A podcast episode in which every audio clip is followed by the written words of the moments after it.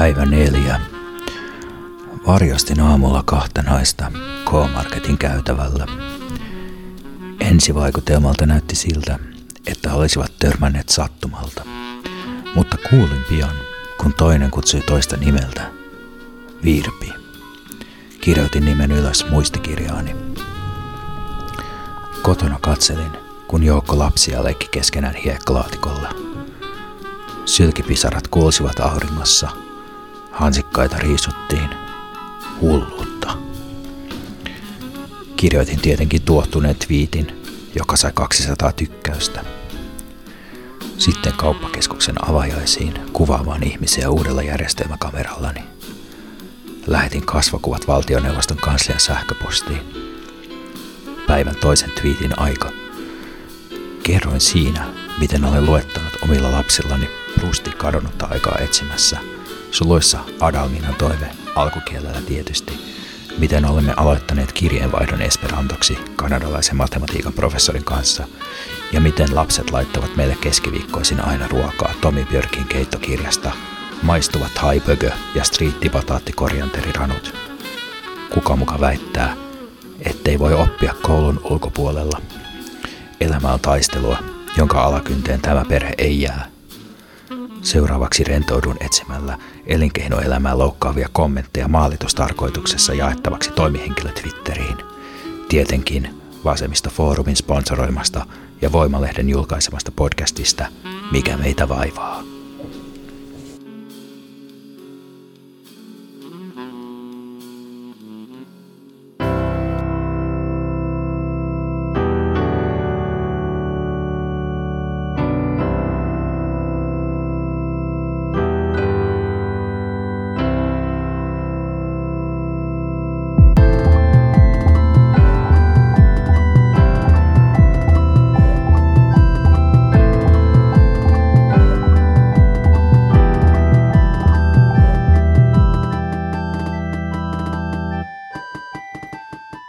Tämä on tosi iso juttu. Nyt tuntuu, että kaikki on yhtä aikaa liikkeessä ja samaan aikaan täysin jähmettynyt kuolemanpelosta.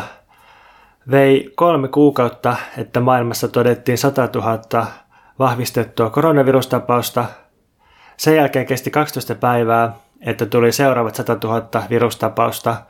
Ja sitten kesti noin neljä päivää, että tuli seuraavat 100 000 tapausta. Nämä on siis WHO-lukuja. Ää, nyt me tehdään tätä alustavaa koronavirusjaksoa tilanteessa, jossa virustartuntoja on todettu noin 350 000, kuolemia on ehkä noin 15 000 vasta, uh, mutta seuraukset tällä kaikella on jo niin massiiviset ja ne oikeastaan suuremmat kuin millään, mitä meidän elinaikana on tapahtunut. Ja tota, ehkä on hyvä sanoa alkuun, että me ei olla Veikan kanssa mitään virusasiantuntijoita eikä aiota spekuloida tästä niin kuin biologisesta puolesta, mutta sen sijaan me voidaan tarkastella koronaviruksen ja sen torjumisen yhteiskunnallisia, poliittisia ja sosiaalisia seurauksia, koska ne tulee olemaan jotain ihan täysin ennen näkemätöntä. Ja sitten joka tapauksessa tuohon virukseen reagoiminen edellyttää poliittista linjanvetämistä, varsinkin kun me eletään nyt epävarmuuden keskellä ja, ja vaikka kuinka haluttaisiin, niin me ei voida heittäytyä pelkän teknokratian, pelkän asiantuntijatiedon varaan, koska just sen takia, että se tieto on epävarma ja tilanne elää koko ajan, niin pitää tehdä valintoja, jotka sulkee pois toisia valintoja. Ja pitää koko ajan tasapainotella sitä, että miten hidastetaan epidemiaa ja sitten toisaalta ää, miten hoidetaan ihmisten mielenterveyttä, ää, miten hoidetaan ihmisten toimeentuloa. Nämä on jossain määrin ristiriitaisia asioita. Ja samaan aikaan kaikenlaiset synkät voimat äärioikeistosta elinkeinoelämän keskusliittoon on jo ratsastamassa viruksella ja vaatimassa kukaan välitöntä fasismia ja kukaan irtisanomisten helpottamista. Ja tämäkin on sellainen syy, että, että sen takia meillä ei ole varaa pidättäytyä tekemästä viruksella politiikkaa, koska sitä on jo tehty aika paljon. Ja oikeastaan voi sanoa, että koronavirus on jo itsessään saavuttanut paljon poliittisia tuloksia. Nimittäin jos katsotaan vaikka mitä Raskassa on tapahtunut, presidentti Macron tiedetään tai tunnetaan siitä, että että se tykkää leikellä julkista kulutusta. Ja tota, sitten nyt yhtäkkiä koronavirus on kääntänyt tilanteen siihen, että, että Macron on vannonut rahoittavansa Ranskan julkisia terveyspalveluita niin kuin millä tahansa hinnalla, eli piikki on täysin auki nyt yhtäkkiä. Ja sitten myös noin kiistanalaiset eläkeuudistukset on laitettu täysin jäihin, eli se mitä Ranskan vasemmisto ja, ja tota, keltaliivit ei pystynyt yli vuoden mellakonilla ja mielenosoituksella saavuttamaan, niin sitten koronavirus on saavuttanut sen parissa päivässä. Tämä on Guardianin kommentin pohjalta nostettu huomio. Ja mä lisäisin tuohon, että toisaalta on käynyt myös toisinpäin, eli virus on saanut parissa päivässä aikaan sen, mitä Macron ei saanut vuodessa aikaa, eli virus on lopettanut myös keltaliiviliikkeen ja myös kaikki muut mielenosoitukset. Eli niin kuin joka puolella tulee yllättäviä poliittisia seurauksia. Mutta ennen kuin mennään tarkempaan poliittiseen analyysiin, niin, niin voisi ehkä käydä pientä fiiliskierrosta tästä poikkeustilasta. Miltä veikkasusta tuntuu tämä aika? No mä oon palannut Espanjasta etuajassa, eli mun piti olla Kanarian saarilla kuukausi kirjoittamislomalla ja me ehdittiin mun kumppanikaan olla siellä sitten lopulta vajaat kolme viikkoa, joista yksi viikko meni sitten jo sellaisissa oloissa, että poliisi oli kaduilla kaiutin autojen kanssa huudattamassa, että kaikki kotiin heti ja siinä vaiheessa, kun me oltiin päästy Las Palmasiin, mistä meidän lento lähti, niin sitten joku käveltiin bussiasemalle, niin armeija joku henkilökunnan jäsen tuli kysymään meiltä, että mihin te olette oikein menossa. Ja kun me sanottiin, että me ollaan poistumassa maasta, niin se oli oikein tyytyväinen. Et siinä huomasi, huomas, että, että tota, ollaan aikamoisessa niin kuin poikkeustilassa, mutta jotenkin Espanjan kamaralla se tuntui tavallaan luontevalta, että armeija ja poliisit on kadulla ihmisiä käskyttämässä. Mutta harmittaa tosi paljon, vituttaa, että piti palata Suomeen etuajassa. Että et tota, mulla oli aika hyvä, hyvä meno siellä Kanarialla, että mä tota, just keskityin siihen, että mä oon tekemättä mitään ja vaan luin kirjoja aika paljon. Mä tein tonne meidän Patreonin puolelle jonkun verran äänitteitä myös sieltä, missä mä käsittelin sitä, että mulla meni semmoinen ehkä viikko sellaisissa aikamoisissa stresseissä vielä semmoista niin kuin kehoon varastoitunutta residuaalista stressiä, joka sitten purkautui vähitellen. Mutta tota, niin, niin oli outoa tulla Suomeen, kun täällä me ajateltiin mun kumppanin kanssa, kun me oltiin katsottu maanantaina niin kuin hallituksen, tai seurattu sitä niin kuin hallituksen tiedotusta, ja me ajateltiin jotenkin, että täällä on vähän niin kuin sama meininki kuin siellä Espanjassa, ja kun päästiin kentälle, niin meiltä kyllä tarkastettiin passit, koska ne rajatarkastukset on aloitettu siinä päivänä, kun me palattiin, eli torstaina, mutta kukaan ei sanonut meille mitään mistään karanteenista, paitsi lentokoneen kapteeni sanoi, että niin joo, ja sitten tämmöinen asia, että pitäisi olla karanteenissa kaksi viikkoa. Mutta ei ollut mitään ohjeistusta, että mitä se karanteeni edes tarkoittaa, ei mitään, että miten pitää niin kuin, toimia, matkustaa kotiin tai millaisia kontakteja pitäisi välttää. Sitten me ihmeteltiin vähän lisää sitä, kun kävi niin kuin, tai kulki siis ää, sen kotimatkan ja tuntui, että ihmiset on niin kuin aivan naamassa kiinni koko ajan, että ei mitään, tuntuu jopa niin kuin, vähän niin kuin invasiiviselta, koska oli ajatellut jotenkin, että kun tulee Suomeen, niin siellä ainakin niin kuin ihmisten väliset luontaiset etäisyydet edesauttaa tämän viruksen taltuttamista, mutta sen sijaan tuntuu, että nyt niin kuin oikein rällätään sillä läheisyydellä. ja sitten tota, sit ihmeteltiin myös sitä, että okei, täällä on kaikki kauppakeskukset auki, kaikki baarit on auki. Mm, ja sitten huomasi, että oli jo semmoinen pieni sisäinen fasisti herännyt, että, että koska niin oli jo tottunut siihen, että ihmisen perusoikeuksia rajoitetaan, niin sitten tuntuikin ihmeelliseltä, että täällä, täällä ei oltukaan menty ihan samoihin toimiin. Uh, niin, mutta nyt mulla on vielä tällaista puolitoista viikkoa lomaa jäljellä, jonka mä ajattelin käyttää siihen, että mä en tee mitään, että mä oon vaan kotona sitten. Mitkä, mitkä sun fiilikset on tämän kaiken keskellä?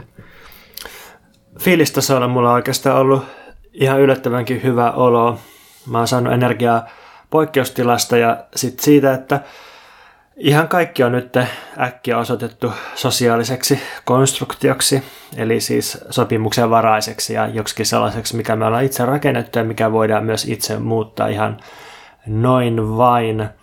Mutta sitten samaan aikaan mä oon ollut vähän semmoinen ADHD, dildo, bingo, full tilt, boogie ylivirittynyt ja sitten mulla oli vähän ongelmia ennen tätä virustilannetta someaddiktion ja keskittymiskyvyttömyyden kanssa, niin ne ongelmat on kyllä noussut ihan potensseihin tämän myötä, että, että tota, tuntuu, että keskittymiskyky on täysin hajautunut kaikenlaisiin uutisvirtoihin ja, ja analyysivirtoihin. Ja huomaan, että esimerkiksi mun kirjojen lukeminen on aika lailla romahtanut tästä.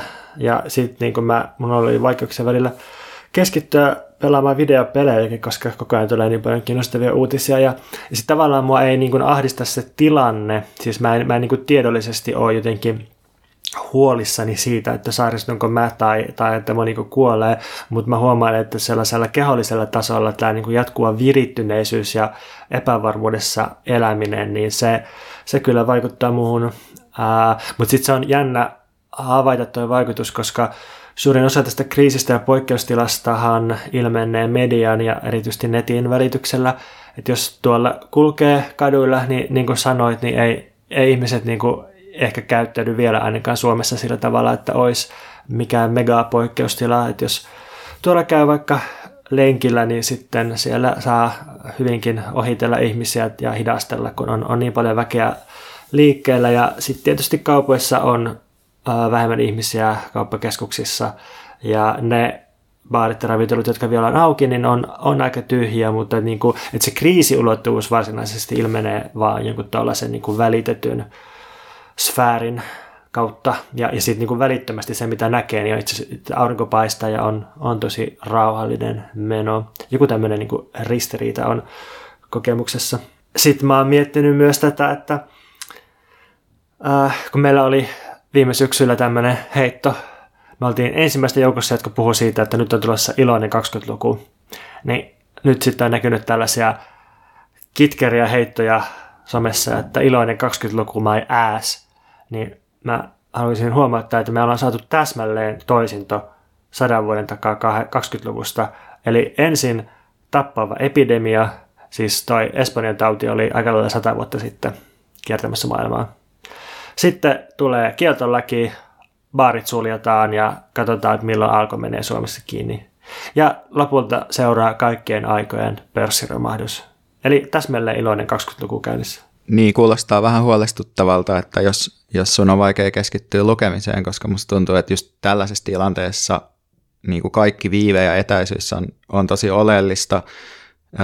Tulee sellainen olo, että pitäisi palata Michel Foucault pariin nyt jos koskaan, koska se on musta niin kuin onnistunut hyvin kirjoittamaan just sellaisesta niin kuin, uh, sairaanhoidon ja vallankäytön uh, yhteydestä eri vuosisadoilla. Ja ehkä just tämän takia musta kiinnostavin teksti, mitä mä oon lukenut tähän mennessä koronaviruksesta Suomessa onkin ollut uh, Suomen johtavan Foucault-asiantuntijan, eli Markku Koivusalon analyysi, jossa se käsitteli äh, muun muassa just äh, niin modernia lääketiedettä ja virusta, joka ikään kuin kaataa, kaataa niin kuin yhteiskunnan yllättävän nopeasti. Ja sitten tässä äh, tulee tietysti myös, myös mieleen tämä niin kuin ajatus tästä niin kuin, äh, asioiden sosiaalisesta rakentumisesta, että sitä on niin kuin ehkä, tai mä mietin, että mitä joku Bergamossa keuhko tuollaisessa tota, hengityskoneessa makaava potilas ajattelisi siitä, että, että se on pelkkää sosiaalista konstruktiota, mitä, sen, mitä, sen, tota, mitä se yskii sinne putkeen. Ja tota, se ehkä onkin niin kuin, tässä musta jotenkin mielenkiintoista, että et, et, niin kuin, et, et tietysti niin kuin virus on viruksena myös, niin kuin, että sillä on tavallaan sellainen niin kuin lääketieteellinen, lääketieteellisesti tai epidemiologisesti todettava olemassaolo, mutta väittämästi kun se tulee maailmaan, niin sit se, niin kuin, se tapa, millä me otetaan se vastaan, on tietysti aina niin kuin, yhteiskunnallinen ja sen takia niin kuin, se virus sotkee nopeasti ihan muitakin asioita kuin vaan sairaaloita, että, että jotenkin se sotkee niin kuin meidän tapaa ajatella asioista, se sotkee finanssimarkkinoita, jotka niin kuin on riippuvaisia ihmisten sellaisesta laumakäyttäytymisestä, että se tavallaan niin kuin, että sen viruksen yhteiskunnasta ulottuvuudet tavallaan ei, ei voisi olla olemassa ilman sitä virusta, mutta sitten se ainoa tapa, millä meillä on se virus tai millä meillä on pääsy siihen virukseen on tietysti meidän omat niin kuin, sosiaaliset ja kulttuuriset uh, kontekstit. Mm.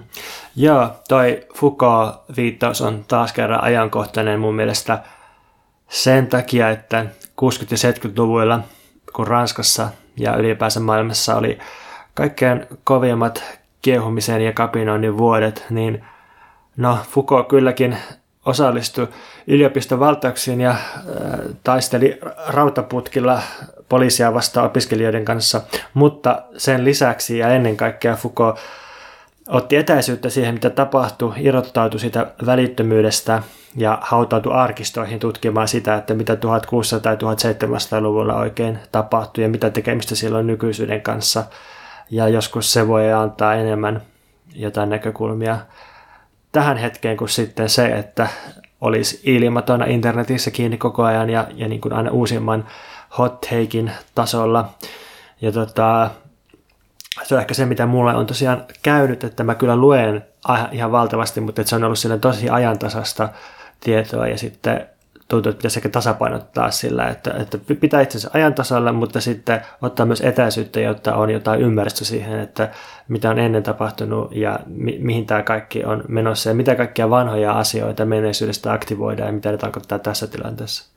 Tässä myös eräänlainen ympyrä sulkeutuu, koska muistaakseni meidän ensimmäisessä tai toisessa jaksossa mua vaivasi se, että mä en lue mitään ja kukaan muukaan ei lue mitään. Ja sitten sä sanoit mulle, että musta tuntuu, että susta tuntuu, että mä luen koko ajan ja mulla on aina ensimmäisenä kaikki hot takeit kaikista uusimmista uutisista, niin nyt sä oot se, joka tota, valittaa sitä, että lukee vaan niin kuin somefiidejä ja Guardiania, niin kuin mä muistaakseni siinä jaksossa valitin.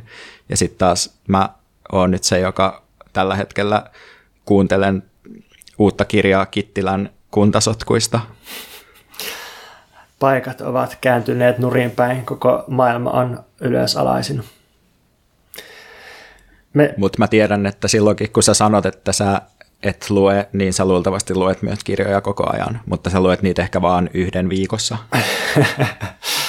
Joo, tänä viikonloppuna tai edellisenä viikonloppuna mä luin paperikirjasta ainoastaan Marksin pääomaa ykkösen tavarafetisismiä käsittelevä asia, mutta musta tuntuu, että se on vielä avain moneen asiaan.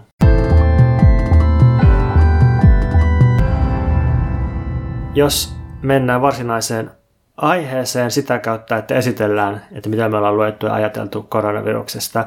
Meillä on tässä jaksossa varsinaisten erityisvaivojen sijaan molemmilla noin seitsemän havaintoa, joita me ajateltiin käydä vuorotellen läpi tässä. Ja jos lähdetään vaikka mun ensimmäisestä havainnosta liikkeelle, ja se on se, että koronavirus on oikeastaan sytytin, joka räjäyttää erilaiset piilossa pysyneet ristiriidat ja ongelmat silmille. Että se virus aiheuttaa siis itsessään kaikenlaista monimutkaista tuhoa ja muutosta, mutta sen lisäksi se niin kuin vapauttaa monia kehityskulkuja tai saa niitä näkyviin, jotka on olemassa ennenkin sitä virusta. Ja yksi asia, minkä se on paljastanut, on se, että että se elämän monimuotoisuuden tuhoaminen, mitä me kaikki harrastetaan tällä planeetalla, niin altistaa meitä entistä pahemmin leviäville kulkutaudeille. Koska mitä enemmän ihmiset tuhoaa tällaisten vaarallisten virusten luonnollisia elinympäristöjä tai niiden virusten isäntien luonnollisia elinympäristöjä, niin sitä enemmän tällaiset virukset sitten tarvitsee uusia isäntiä ja niinpä siirtyy toisiin eläimiin ja siirtyy ehkä eläimistä ihmisiin. Ja, ja siinä mielessä voidaan ajatella, että, että se todennäköisyys, että koronavirus tarttui ihmiseen ja lähti leviämään, niin se on globaalin kapitalismin tuottamaa. Siis ei sillä, että se olisi niin kuin suora syy suhde, mutta se todennäköisyys on, on niin kuin tämän ympäristötuhokehityksen tuottamaa. Ja tästä on kirjoittanut Guardianissa hyvin John Uh, Guardianissa on semmoinen Age of Extinction julkaisusarja, ja siellä on tämmöinen tämän Vidalin kirjoittama juttu Tip of the Iceberg, ja siitä, siinä niin käydään läpi sitä ketjua, että miten tämä meidän harrastama ympäristötuho niin on, on mahdollistanut koronaviruksen. No sitten toinen asia, minkä koronavirus on paljastanut, niin on se, että, että valtioiden uusliberaali leikkeleminen bonsai-puiksi on altistanut ainakin monet läntiset maat – kriisiherkiksi pommivarastoiksi, nimittäin noin Itä-Aasian erilaiset valtiovetoiset maat, Singapore, Hongkong, Taiwan, Etelä-Korea esimerkiksi, niin ne on hoitanut tätä epidemiaa toistaiseksi huomattavasti tehokkaammin kuin lännen liberaalisti hallinnoidut maat, niin kuin Ranska, Italia ja erityisesti Britannia ja USA. Ja tämä, tämä tota, ero, niin se ei joudu pelkästään hallinnointitavasta, koska Aasiassa on taustalla tärkeänä noin SARS-epidemian kokemukset, jonka jälkeen siellä rakennettiin sitten tämmöinen epidemia-infrastruktuuri ihan eri tavalla kuin länsimaissa. Mutta, mutta tota, yleisesti ottaen niin noissa mainituissa Itä-Aasian maissa niin valtio on toimintakykyisempi ja nopea liikkeisempi. Ja, ja testauskapasiteettia on myös paljon enemmän kuin länsimaissa. Toki siinä on myös teknologisia syitä, että ilmeisesti siellä, siellä päin, niin kuin Etelä-Koreassa noin, niin valmistetaan vaikkapa hengityskoneita ja joitakin testilaitteita ja sitten sen takia ne myös saa niitä nopeammin käyttöönsä. Mutta joka tapauksessa minusta se on hämmentävää, että noissa maissa on absoluuttisesti vähemmän koronatapauksia kuin Suomessa, jossa on hyvin pieni ja, ja hajanainen väestö. Ja tämä on, tämä on niin kuin kiinnostava paljastus. No sitten yksi asia, minkä tota, koronavirus tavallaan paljastaa, mutta tavallaan ää, myös laajentaa, niin on ihmisten kontrolloiminen. Tämä, että jos mietitään sitä, että mitä tapahtui VTC-iskujen jälkeen vuonna 2001, eli televalvontaa laajennettiin massiivisesti, tiedetään mihin se johti Jenkeissä ja Briteissä ja kaikissa muissakin vastaavissa maissa, niin nyt Etelä-Koreassa, Israelissa ja Saksassa, niin noista on tullut paljon tietoa siitä, että miten viranomaisilla on laajat mahdollisuudet selvittää ihmisten kulkemista mobiilidatan ja, ja tota, ihan, ihan tota GPSnkin avulla. Ja sitten on käytetty luottokorttidataa ja mikäköhän oli vielä, niin siis ihan valvontakameran verkostot ja kasvu, no kasvojen tunnistusta en tiedä kuinka automatisoitu se on, mutta joka tapauksessa että tällaista niin kuin datavalvontaa on käytetty selvittämään sitä, että onko kansalaiset tottelevaisia, totteleeko ne näitä rajoituksia. Ja nyt se, se tota, virus tosiaan paljastaa, että tämmöiset valvontaverkostot on jo olemassa, ja sitten se kysymys on, että aikooko nämä valtiot tosiaan purkaa näitä valvonta- ja kontrolliverkostoja ja koneistoja tämän kriisihuipun jälkeen, vai, vai jääkö ne pysyviksi niin kuin kävi silloin VTC-iskujen jälkeen, että, että ihmisten valvontaa laajennettiin ja jätettiin pysyväksi. Ja sitten tulee, tulee tota iso juttu ja viimeinen tästä ekasta havainnosta, nimittäin se, että koronavirus on ollut sytytin myös massiivisen talouskuplan puhkeamiselle. Ja nythän on ollut sellaisia alustavia analyysejä, että, että tota, se mitä me nyt koetaan taloudessa, niin se on koronaviruksen seurasta ja koronavirus on tämmöinen ulkoinen juttu ja sitten kun se ulkoinen juttu saadaan vaikka rokotteella kuriin, niin kaikki on taas hyvin ja sitten talous tekee sellaisen nopean pompahduksen kohti normaalia, niin mä en usko tällaiseen. Tämä on, tämä on liian tota, eh, helppo ja yksinkertaistava analyysi. Ja sitten jos etsii jotain laajempaa näkökulmaa talouden kriisiin, niin Heikki Patomäellä on minusta aika hyvä ja selkeä esitys blogissaan osoitteessa patomaki.fi. Ja se menee jotenkin tällä, että, että viime vuosina maailmantalouteen ja erityisesti Jenkkien talouteen on kehittynyt massiivinen superkupla ja sen taustalla on historiallisen suureksi paisunut yksityinen velkaantuminen. Ja ylipäänsä jos halutaan kapitalismissa tietää, että milloin ollaan menossa kohti jotain talouskriisiä, niin kannattaa katsoa yksityistä velkaantumisastetta, ja se on siis tehnyt maailman historiallisia ennätyksiä nyt viime vuosina. Ja ylipäänsä Talouskasvu on yritetty ylläpitää pumppaamalla helppoa velkarahaa sijoittajien käyttöön ja sitten tuotanto, se, se niin, kuin niin sanottu reaalitalous, niin se on, se on kasvanut aika, aika kituliasti.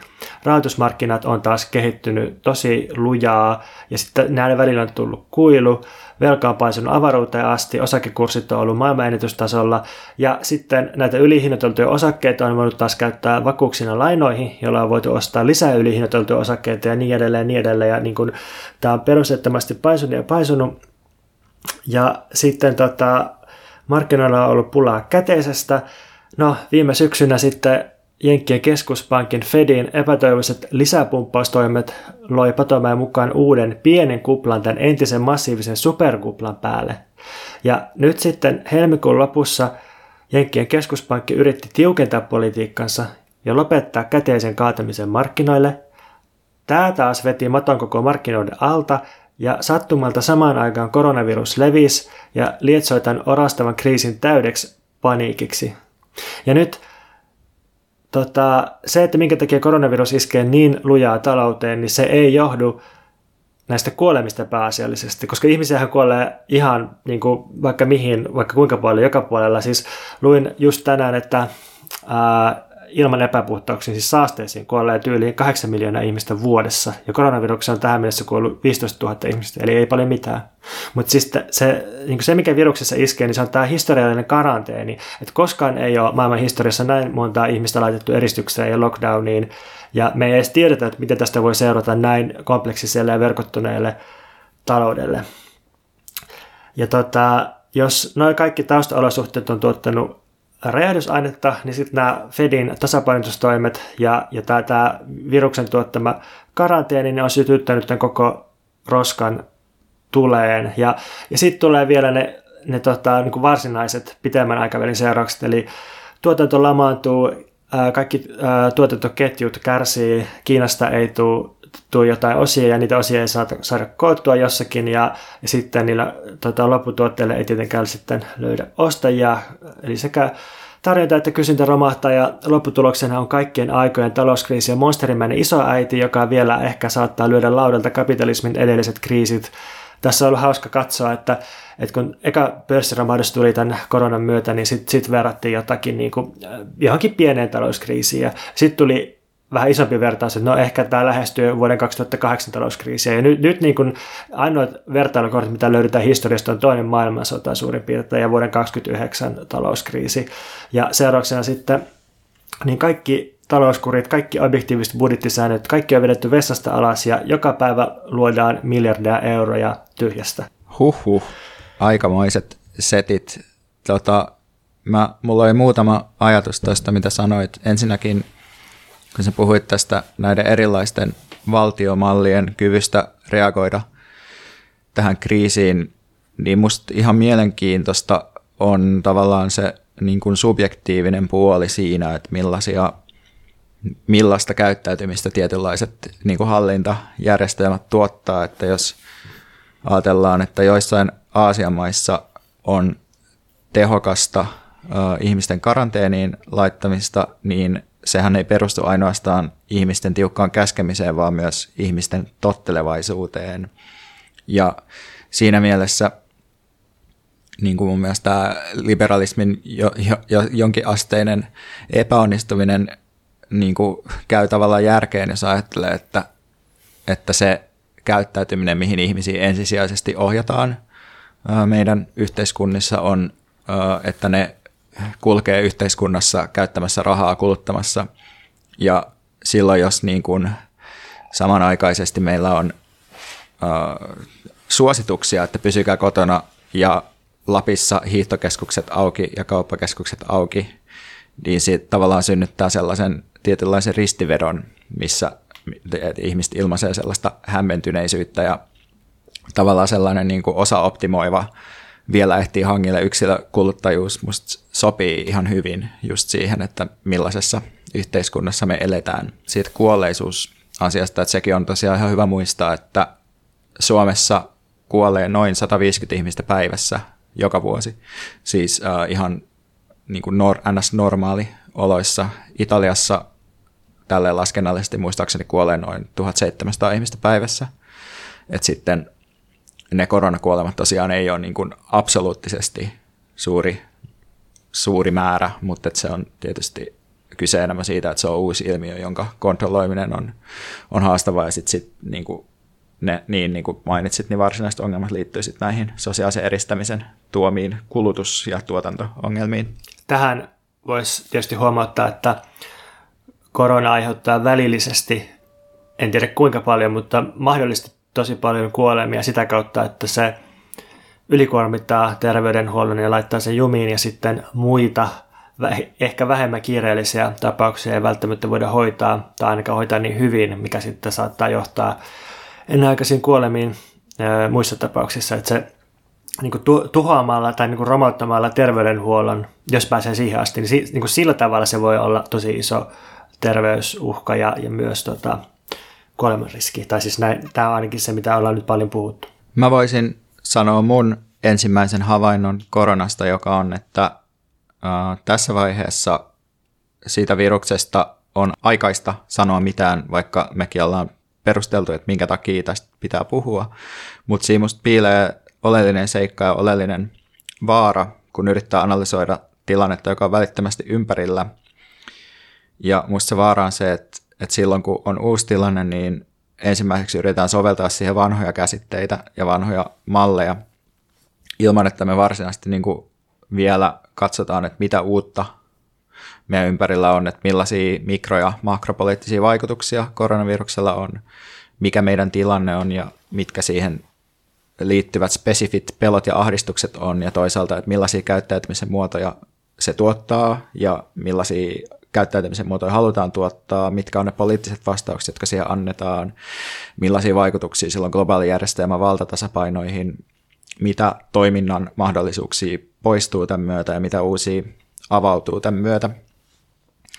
Että mä oon lukenut jotain analyysejä ainakin tota Woodbine kollektiivi ja sitten toi tota Antifada podcast molemmat on käsitellyt niin tämmöistä community organizing juttua semmoisena välittömänä selkäydin reaktiona tähän ja mun mielestä se on tärkeää ja varsinkin yhdysvaltalaisessa kontekstissa siellä on niin pitkä perinne ja siellä on tietty välttämättömyys myös sen takia, että siellä niin kuin, monet yhteiskunnan palvelut ei ole kaikkien saatavilla.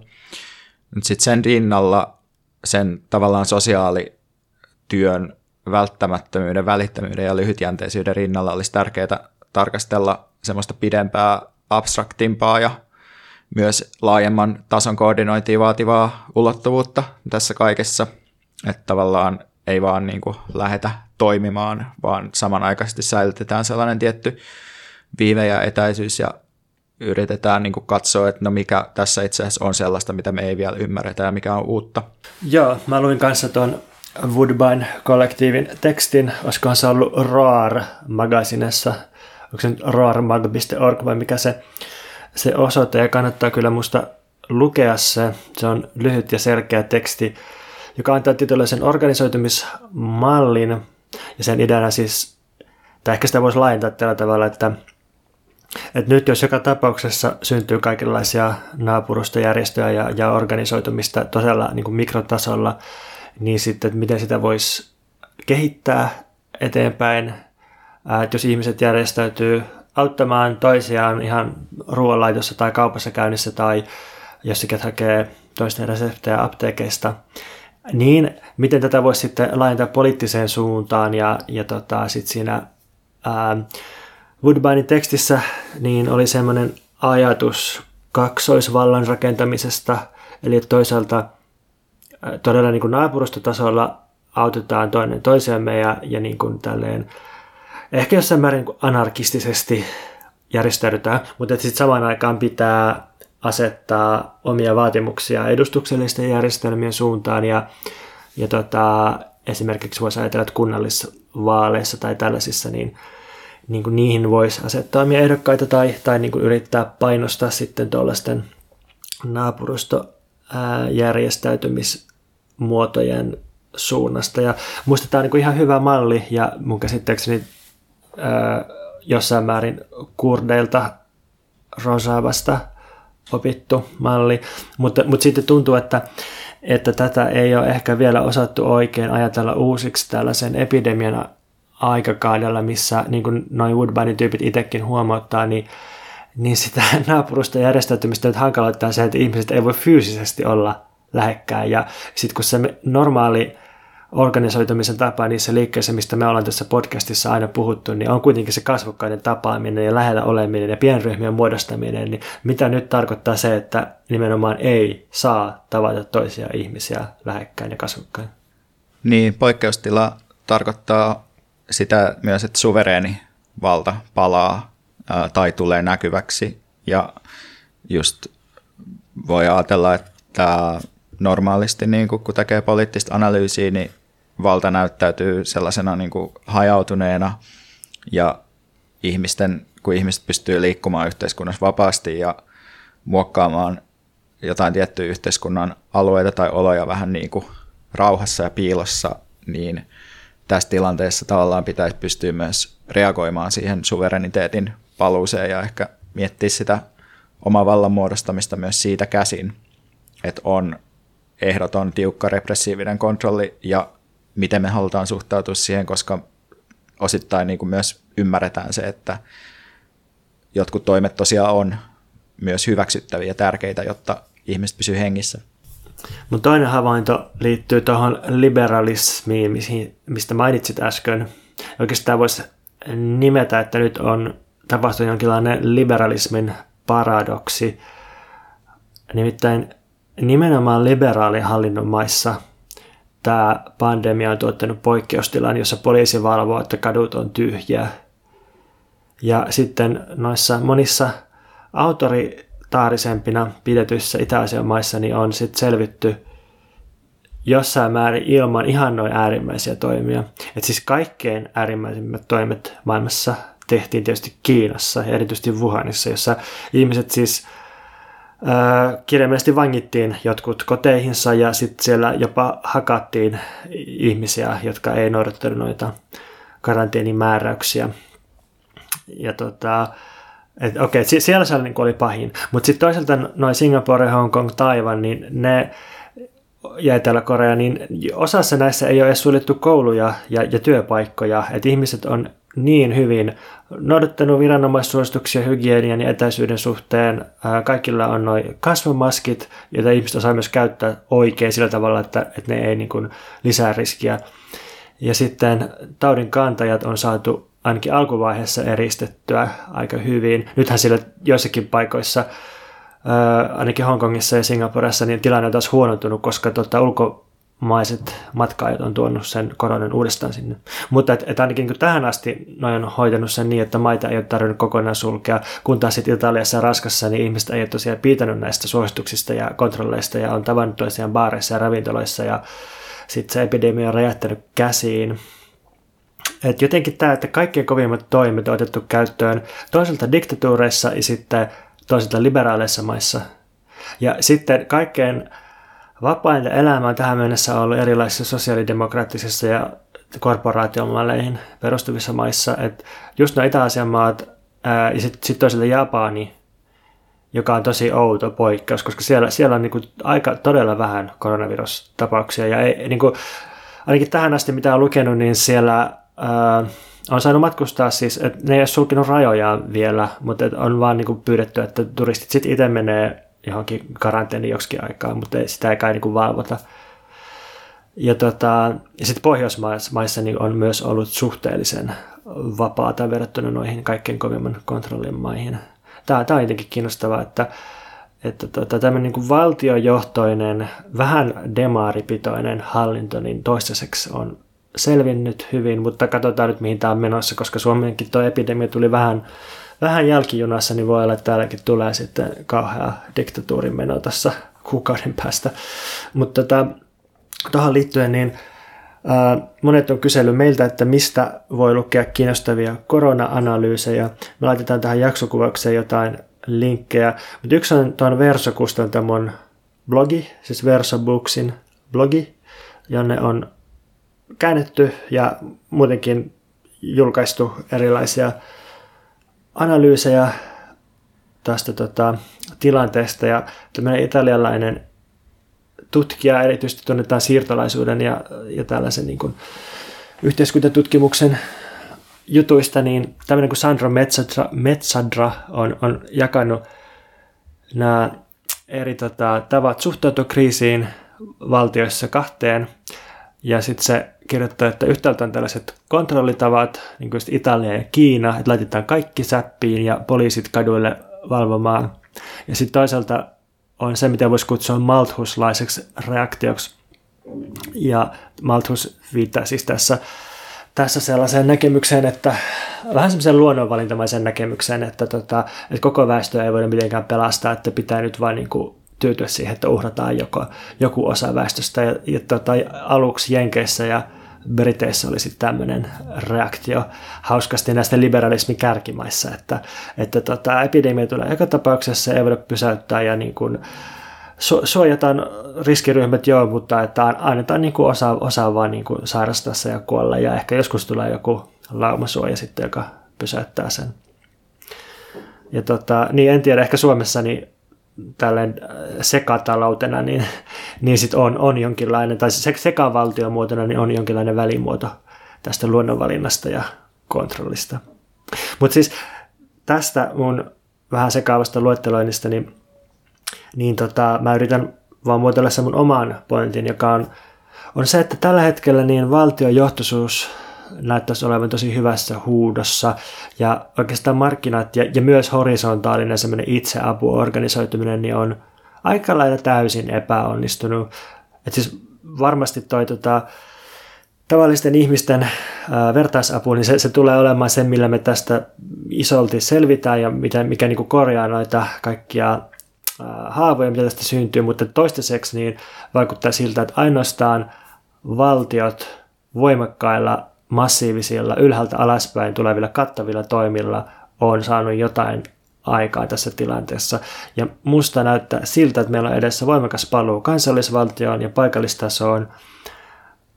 semmoinen itä-eurooppalainen sosiologi kuin Ivan Krastev kirjoitti New Statesmanissa hienon artikkelin siitä, mitä tämä tarkoittaa, ja sen pointti on, että, että nyt on käynnissä tämmöinen antiglobalisaatiovirus, että tämä, sen lisäksi tämä biologinen virus, niin tämä, tämä on myös poliittinen virus, joka, joka tota, pistää poikki tätä globalisaatiokehitystä ja, ja sitten lisää kansallisvaltion palaamista.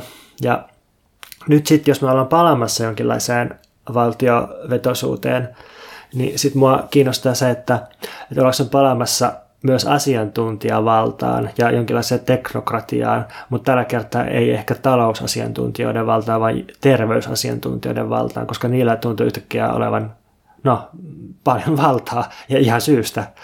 Ja sitten sit mä, niin kuin, mä en oikein osaa vastata tähän asiantuntijakysymykseen, koska, koska yhtäältä tosiaan niin kaikki nyt on, on tota terveystiedon ja viranomaisten perään, mutta sitten toisaalta valeuutis ja rokotekritiikkisekoilu jatkuu ihan täysillä somessa. Et tältä osin tuntuu tosi sekavalta. Mutta mitä sä ajattelet tästä tota, valtiovetoisuudesta? Ajattelet sä, että tässä voisi olla jonkinlainen paikka hyvinvointivaltioajattelun paluulle? No se, mitä mä nyt ensimmäiseksi ajattelen, on, että uh, tällaiset toimet, eli autoritaarisuuden paluu, niin ne kuitenkin on perusteltu sillä, että kapitalistinen kasautumisen järjestelmä on väliaikaisessa kriisissä sen takia, että, tai siis tämän, tämän viruksen takia, mutta mun on niin kuin silleen siis vaikea nähdä ainakaan mitään hirveän nopeata transformaatiota ton tyyppisen vallan paluuseen Euroopassa, koska eurooppalaiset yhteiskunnat on postindustriaalisia yhteiskuntia, joissa ää, niin kuin arvon tuotanto perustuu ihmisten vapaaseen keskinäiseen kommunikaatioon ja sen, sen kaappaamiseen ja niin kuin kaupunkitilan sellaisen suhteellisen löyhään hallitsemiseen, että tavallaan mä niin kuin näen, että et, et sit, et tavallaan me ollaan niin kusessa myös osittain sen takia, että meillä niin kuin tuotantoa ei pysty näissä poikkeustiloissa niin kuin käynnistämään osittain esimerkiksi käynnistämään jotain tiettyjä tehtaita, koska meillä ei ole niitä tehtaita, niin sitten jotenkin musta tässä niin on, on niin paljon turbulenssia tiedossa osittain sen takia, että, että meidän tuotanto ja niin meidän talouskasvu perustuu ihmisten, ihmisten, tai ihmisten niin suhteelliseen vapauteen suvereenista vallasta. Toi on tosi hyvä pointti musta. Uh, se, missä läntisten yhteiskuntien, yhteiskunta- ja talousanalyysissä, jota mä oon seurannut, on puhuttu ihmistä 30 vuotta. Nyt viittaan tähän keskusteluun uudesta työstä tai postfordistisesta yhteiskunnasta, just tästä tieto- ja tunne- ja palvelutyöstä. Niin se, mistä siinä on puhuttu viimeiset 30 vuotta, niin on, on just se, että, että, että tällaiselle talousmuodolle suotuisa hallintotapa on liberalismi, joka tarkoittaa monien hallintaa monina, eli ei yritetä, tai siis kaikki, kaikki semmoinen niin kuin, ä, tiukka kurittaminen, eristäminen, karanteenimaisuus, ihmisten lokeroiminen, eriyttäminen, pysäyttäminen, kaikki tämä on hirveän tuhoisaa ja sitten päinvastoin pitää saada ä, kaikki pysymään kierrossa, virrassa, liikkeellä, törmäämässä toisiinsa, verkottoitumassa, aiheuttamassa sitä luovaa pöhinää. Ja nyt sitten, tota, jos, jos miettii semmoista ehkä vähän parodistakin esimerkkejä siitä, että mikä, mikä niin kuin, missä, missä nyt sitä luovaa pöhinää vaikka kulttuurialalla voisi olla, niin ajatellaan jotain rytmiravintola Helsingissä, niin nyt jos, niin kuin, siis tänään tuli järkytystieto, että rytmi sulkee toistaiseksi ja niillä oli semmoinen ilmoitus, että kiitos 19 vuodesta kaikille asiakkaille. Ja siis, jos, jos niin kuin ei ole mitään paikkaa, mihin mennä pöhisemään ja, ja tota, tota, niin kuin, jos kaikki kierrot pysäytetään ja, ja tota, tämmöinen niin monien hallinta monina liikkuvaisina, liikkuvaisena väestönä ei ole enää mahdollista, niin sit se koko, koko tota talouskasautumisen tapa on nyt niin kuin todella jotenkin seinässä kiinnittää kuulun partaalla tai mitä metaforaa nyt haluaa käyttää. Ja ka- kaikki tota, luovan talouden tyypit on varmasti ihan sillä, että mitä helvettiä nyt.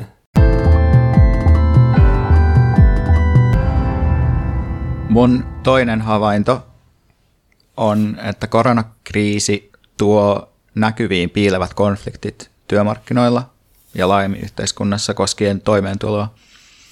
Et ensimmäiseksi peruttiin nollatuntisopimuslaisten työt, ilman korvausta tietenkin. Samaaikaisesti hoivatyöntekijät, hoitajat käytännössä halutaan pakottaa töihin, koska ne alat määritellään kriittisiksi, mutta tietysti niillä matalilla palkoilla, jotka näillä aloilla on. Koronan rajoittamistoimien tasolla näkyy, että terveydellisiä toimia suhteutetaan ennen kaikkea yritysten vaatimuksiin. Et sen sijaan, että me maksettaisiin tonnin perusteella kaikille ja lähetettäisiin ihmiset kotiin, niin me pidetään laskettelu- ja kauppakeskukset auki yleistä paheksunnasta huolimatta, jotta kapitalistinen kasautuminen olisi edelleen mahdollista. Mutta niin kuin tämä, tämä nollatuntisopimuskysymys on minusta silleen uh, tosi silmiä avaava, että mä oon itsekin työskennellyt uh, sellaisella sopimuksella. Ja se oli ihan ok niin kauan kuin muut muuttujat pysy vakioituina yhteiskunnassa, eli, eli ei tarvinnut huolehtia hirveästi tulevasta, mutta heti kun iskee kriisi, niin huomaa, että ihmiset niin kuin konkreettisesti on erilaisissa asemissa, eikä potentiaalisesti ole erilaisissa asemissa. Ja tämä on musta ollut, niin kuin, tai tavallaan se, se, minkä tulkinnan tämä kaikki on saanut niin kuin tuolla toimihenkilö Twitterissä on se, että on osoitettu symbolisesti arvostusta tiettyjä aloja kohtaan ja oltu niin kuin symbolisesti solidaarisia ihmisiä kohtaan, jotka menettää työnsä. Mutta se materiaalinen puoli tässä mun mielestä on, on tosi kiinnostava ja oleellinen, että että oikeasti jotkut ihmiset on nyt kusessa sen takia, että, niillä on, että ne on aikaisemmin ollut vain potentiaalisesti kusessa niiden erilaisten työmarkkina-asemien takia. Joo, eikö tähän asti julkistetut hallituksen kriisipaketit tai kriisipaketti siis talouden osalta, niin, niin eikö se ole aika lailla sellainen, että, että yritykselle annetaan käytännössä ilmasta lainaa ja jonkun verran myös suoraa tukea ja yritysten on mahdollista lykätä kaikenlaisten maksujen ja verojen maksamista. Ja sitten se, mitä työntekijälle annetaan, niin, niin se on se, että yritysten on helpompi lomauttaa työntekijät nopeammin. Oliko se nyt sillä, että aikaisemmin vaadittiin 14 päivän ilmoitus siitä, ja nyt vaaditaan vain viiden päivän ilmoitus siitä. Ja tota, jos on ymmärtänyt oikein, niin myös työntekijöiden palkan maksaminen voidaan lopettaa sitten aikaisemmin. että tota, siis jos mä katson mun Facebookia, niin siellä on köyhiä runoilijoita, jotka ilmoittaa, että ne niiden vähistä rahoista on alkanut myöntää mikroapurahoja toisille ihmisille.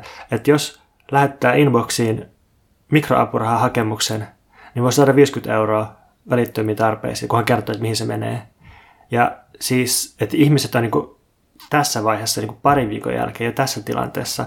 Ja sitten se, se niin kuin mitä tavalliset ihmiset, työttömät ja työntekijät on saanut hallitukselta, niin on ei yhtään mitään toistaiseksi. Niin ja nyt meillä on kuitenkin se paha kammaksuttu märättäjä punaviher hallitus, niin musta tämä osoittaa ennen kaikkea niin kuin sen, että ää, taloudellinen tiedonmuodostus on niin kuin porvarillisissa käsissä ja lobbaus on porvarillisissa käsissä. Eli pystytään toisaalta asiantuntijatiedon eli taloudellisten ja talou- taloudellisten toimenpidesuositusten ja toisaalta ihan pelkän painostuksen kautta ohjaamaan kaikki keskustelu ensisijaisesti yrityksiin niin, että ne yritykset on niitä varsinaisia toimijoita yhteiskunnassa, eikä ne ihmiset, jotka tekevät sitä työtä niissä yrityksissä.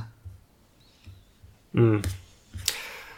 Nyt mitä sitten pitäisi vaatia tavallisille ihmisille helpotuksia, niin on kiertänyt jo eri maissa tällaisia vaatimuksia, että kaikkien peruslaskujen maksamisen lykkääminen, siis sähkö, vesi, netti, niin edelleen. Sitten vuokrien puolittaminen tai jonkinlainen anteeksi antaminen. Ja tämä on siis ihan niin kuin virallisenkin taloustieteen huomioima homma, että, että tuota, vuokranantajien on kaikkein helpointa ää, ottaa se tulo damage vastaan. Tai siis, että, että jos, jos ihminen saa vuokratuloja, niin todennäköisesti ne vuokratulot ei ole se kaikkein kriittisin juttu sen elämässä. Eli että jos, jos jotakin tuloja voidaan leikata taloudessa, niin, niin vuokratuloja kyllä. Että, että se olisi niin ihan oikeastikin ää, varmasti ihan niin kuin laajasti konsensusta mahdollisesti saavuttaa tavoite toi vuokrien leikkaaminen tai siirtäminen tai jotain tällaista. Ja sitten tietysti ihan perustoimeentulo, tai siis perustulo. Musta on ollut jotenkin absurdia kuunnella jotain suomalaisiakin talousanalyytikoita, joilta on kysytty, että, että no, että auttaisiko taloutta tämmöinen, että annetaan tavallisille ihmisille rahaa suoraan käteen, niin kuin Trump on väläytellyt tuolla Jenkeissä. Sitten analyytikot on ollut silleen, että no ei se, ei se nyt oikein auttaisi elvytykseen, koska ei näillä ihmisillä sitten ole mitään, mihin laittaa sitä rahaa. Että jos ravintolat ja hotellit on kiinni, niin mihinkäs nämä ihmiset käyttää sitä rahaa, että, että niin kuin ei, ei tämä elvytys toimi oikein tälleen. Ja tuossa niin siis toi, toi ajattelutapa, että katsotaan taloutta vaan niin tällaisena abstraktina koneena tosi kaukaa ja ei ajatella sitä, että, että ihmisten pitää jollain rahalla kuitenkin maksaa vuokra ja ruoka ja niin edelleen, niin jotenkin, tai että katsotaan taloutta vaan, että miten se ää, niin laskennallisesti toimii, eikä mietitä sitä siitä köyhyyden tai oikeudenmukaisuuden näkökulmasta, niin se on tuntunut aika kuvottavalta tässä tilanteessa. Jep, vuokrat puoliksi ja perustulo kaikille, niin siitä päästään liikkeelle. Kyllä. Oliko sulla Joo. havaintoja? Joo, sellaisella aasinsillalla ehkä päästä eteenpäin, että nuo vaatimukset on tosi aiheellisia, varsinkin tällaisessa tilanteessa, jossa meillä on todennäköisesti tulossa social distancing roller coaster. Niin kuin New York Timesissa luotiin tämmöinen hieno käsite 17. maaliskuuta tota, kolme lääkäriä kirjoitti tällaisen mielipidekirjoituksen otsikolla The coronavirus is here to stay, so what happens next? Ja tämän ideana oli, että äh, että okei, tämä toimii, tämä sosiaalinen etänyttäminen, mikä meillä nyt on käytössä, ja että nämä kaikki karanteeni- ja kontrollijutut, niin ne hidastaa sitä viruksen leviämistä. Mutta sitten jos harvempi ihminen sairastaa sen, niin harvempi kehittää myös immuniteettia sille ja joka tapauksessa sitten kun näitä kontrollitoimia väljennetään ja tilanne on parantunut, niin on hyvin mahdollista, että sitten virus palaa ja keissit alkaa lisääntyä ja sitten tilanne taas pahenee. No sitten nyt kun kerran ollaan oltu poikkeustilassa, niin sitten se on helpompi ja nopeampi ottaa uudestaan käyttöön. Sitten tilanne paranee taas ja sitten ollaan jonkun aikaa lockdownissa, sitten nostetaan lockdown, sitten tilanne taas pahenee ja voi olla, että tällaista vuoristorataa jollain tavalla jatkuu ehkä ne, jopa neljä kertaa tai neljässä eri aallossa ennen kuin saadaan se rokote, joka sitten lopettaa tämän jylläämisen. Ja jos nyt me eletään tällaisessa poikkeustilassa seuraavat, en tiedä, 6 kuukautta, 12 kuukautta, 18 kuukautta ennen kuin saadaan se rokote. Tällä hetkellä kai mun ymmärtääkseni arviot sitä rokotteesta on, että kestää vuodesta puolentoista vuotta mutta en, en tiedä siitä. Mutta niin, että jos me eletään tällaisessa poikkeustilassa sitten pitkään, niin, niin tota, ehkä tuon Georgia Agambenin esittämä kysymys aika, aika tärkeä, että mitä tarkoittaa hyvä elämä poikkeustilassa? Siis että jos meidän kaikkien elämä nyt redusoidaan ikään kuin pelkäksi biologiseksi selviämiseksi, niin se, se niin kuin, kaikkihan me voidaan olla sillä aluksi sitä mieltä, että tämä on tosi järkevä, tämä on hyvä juttu tai välttämätöntä. Mutta sitten jos se vaan kestää ja kestää, jos tämä poikkeustila muodostuu normaaliksi, niin, niin mitä silloin tarkoittaa hyvä elämä? Mitä tarkoittaa vapaa yhteiskunta tai ihmisoikeudet? Ja minkä arvosta on ylipäänsä elämä, joka on pelkistetty pelkkää biologiseen selviämiseen ja hengissä pysymiseen? Ja sitten tietysti nämä kysymykset on itsessään tärkeitä, mutta, mutta ne on ihan käytännöllisestikin tärkeitä sen takia, että, että se miten me nyt toimitaan, miten me mukaudutaan tähän poikkeustilaan ja miten me vastataan siihen, niin se sitten rakentaa osaltaan sitä normaalitilaa, joka seuraa tämän kriisin jälkeen. Että tämä kriisihän ei, vaikka tämä on totaalisen hirveä, niin ei tämä pysyväksi varmaan jää, että ehkä parin vuoden päästä viimeistään niin se on niin kuin saatu nojittua rokotteille ja lääkkeille ja muilla nurin tämä, tämä tota, pandemia. Niin minkälainen uusi normaalitila meillä sitten on, että just tämä, että puretaanko nuo kaikki kontrollitoimet ja, ja minkälaista vauriota tämä on tehnyt ihmisten sosiaalisille suhteille ja minkälaisia demokraattisia instituutioita meillä enää on jäljellä, miten tämä lasku tästä kriisistä jaetaan, ää, tuleeko ihmisille kokemuksia tulevaisuuden, tulevaisuuden romahtamisesta, miten, miten riskit jaetaan tulevaisuudesta, niin nyt minusta on jo aika korkea aika alkaa miettiä näitä kysymyksiä. Tästä päästään hyvin mun seuraavaan havaintoon, joka on just tämä, että poikkeustila on mahdollisuus shokkipolitiikalle. Tämä on siis Naomi Kleinin popularisoima käsite, joka viittaa poikkeusolojen mahdollisuuteen tai poikkeusolojen tarjoamaan mahdollisuuteen poikkeustilan varjolla tehdä nopeita ja laajamittaisia poliittisia toimia, joilla pitkäaikaisia seurauksia jotka hyödyttää jotain tiettyä intressiryhmää, vaikka ne näennäisesti hyödyttää ikään kuin kaikkia. Näin ollen esim. Unkarissa on jo esitetty, että Unkarissa vallitsevaa poikkeustilaa pitäisi ajallisesti laajentaa indefinitely eli toistaiseksi voimassa olevaksi. Niin samalla mun mielestä tässä tilanteessa pitää kysyä, että no mitkä voisi olla tällaisen hyvän shokkipolitiikan mahdollisuudet.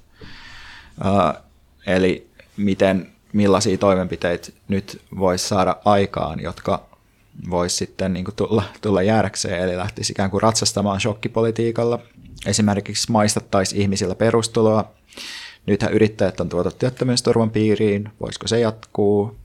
Eurooppa on laajamittaisesti luopunut budjettikurista, tai siis euroalue on, ja jos ruvetaan tekemään talouden elvyttämistoimia, niin voisiko ne olla sellaisia ilmastoystävällisiä elvytystoimia, niin nämä on sellaisia avoimia kysymyksiä, mitä voi miettiä tässä tilanteessa.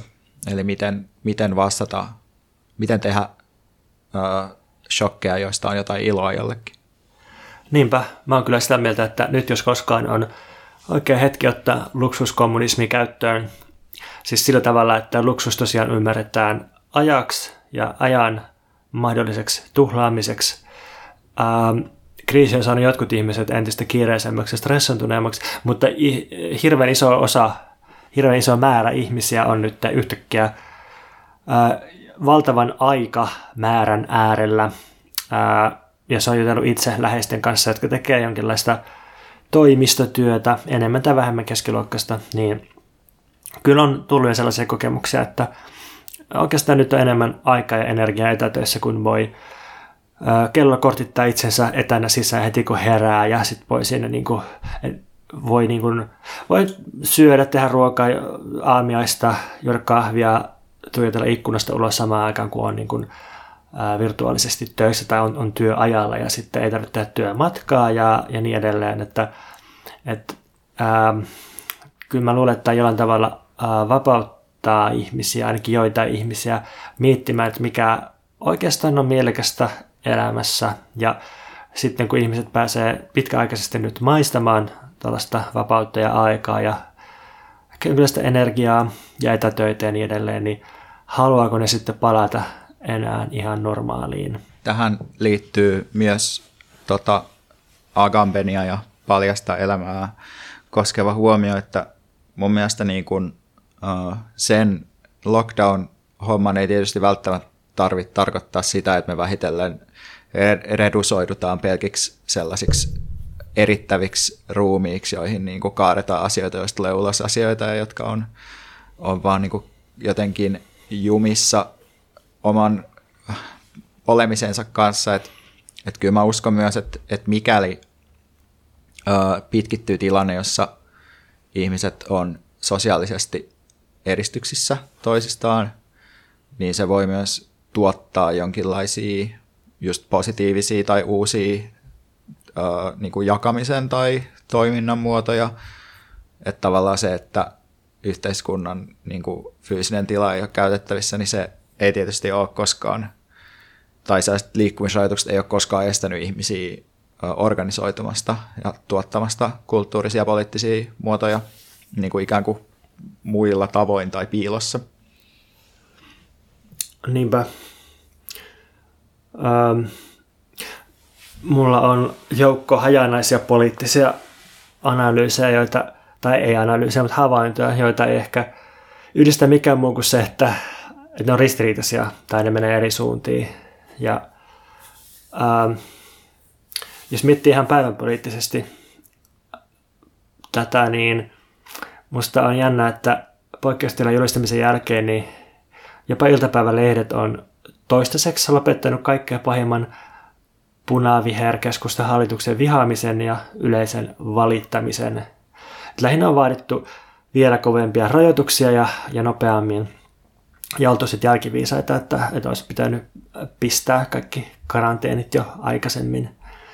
Ja tota, mutta et, ää, jos miettii tosi perinteisen parlamentaarisen politiikan näkökulmasta, niin ehkä, ehkä voi sanoa, että Sanna Marinin hallitus on näyttänyt sitä sitaattimerkeissä vahvaa kriisijohtajuutta ja hallituksen kannatushan on toistaiseksi Gallupeissa, ainakin Hesarin Gallupissa oli kasvanut ja tämä, tämä on tämmöinen kiinnostava, ei ehkä mikä yllättävä siirtymä, mutta jotenkin tämmöinen, että vähän niin kuin vanha asetelma heilahtaa. No sitten tuosta poikkeustilasta ei pääse kyllä eroon sen miettimisestä. Sitten mietin, että, ää, että voisiko tässä olla sellainen tilanne, että, että tosiaan kun poikkeustila on kerran otettu käyttöön ja sitä on helppo jatkaa, niin mitä jos osoittautuu, että terveyden kannalta ihmisten vapauden rajoittaminen onkin monella tapaa hyödyllistä siis muutenkin kuin epidemiasuhteen, koska tota, jos ihmiset liikkuu vähemmän, niin sitten tapahtuu vähemmän liikenneonnettomuuksia ja vähemmän kännisiä snägäritappeluita ja vähemmän päästöjä, jotka saa, saa näitä tota, kuolemia aikaan ja, ja tuhoaa ympäristöä. Ja, niin kun, siis ihan, ihan vaan tällä, että jos, jos meillä on nyt käynnissä tämmöinen yhteiskunnallinen koe, jossa ihmisten liikkumista ja vapautta rajoitetaan, niin mitä jos osoittautuu, että, että sillä onkin tosi paljon hyötyjä jotenkin terveydellisesti. Ja jos, jos tämmöinen niin kuin jonkinlainen valikoiva rajoittaminen onnistutaan yhdistämään siihen, että talous saadaan taas kasvuun, niin voiko siitä syntyä jonkinlainen uusi hallinnoinnin tapa? Ja onko se liberalismi tosiaan nyt menossa bussin alle, niin sitä mietin.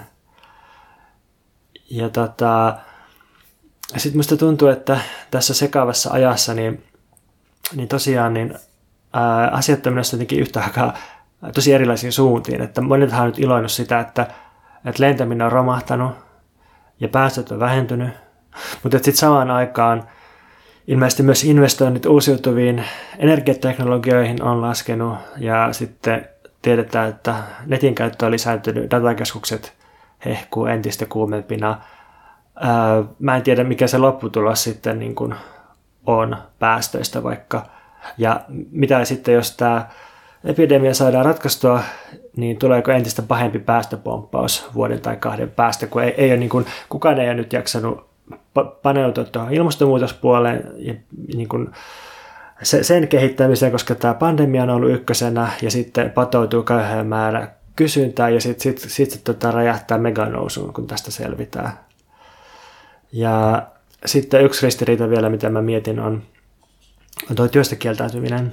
Että siinäkin tuntuu, että tämä kriisi tarjoaa tosi ristiriitaisia mahdollisuuksia ihmisille, että toisilla on enemmän työtä kuin koskaan, siis erityisesti terveydenhoitoalalla ja sitten kyllä varmasti etä, etäopetustyötä tekevillä ihmisillä on valtavasti töitä. Mutta sitten samaan aikaan äh, jos meillä on tällaiset italialaiset poikkeuskaranteeniolot, niin sitten se mahdollistaa myös italialaisen yleislakkoilun. Ja siis italialainen lakkohan on sitä, että, että tehdään asioita hitaammin tai ei mene virallisesti lakkoon, mutta sluivaillaan. Niin tota, tässä voi ehkä olla jotain mahdollisuuksia, että ihmiset, jotka tekee etätöitä tai, tai muuten pystyy vetämään poikkeustilaa, niin, niin ei tarvitse niin mitenkään julistellen kieltäytyä töistä, mutta, tota, mutta voi, voi tehdä vähän vähemmän ja vähän, vähän niin kuin ehkä ottaa rennommin ja ottaa etäisyyttä siihen välittömään työsuorittamiseen. Oikeastaan joo, yksi asia vielä tuli mieleen näistä poliittisista ää, avautumisista tai, tai avoimista kysymyksistä on se on tämmöinen, että nyt lapset ja nuoret on massamittaisesti ulkona kaikenlaisista instituutioista.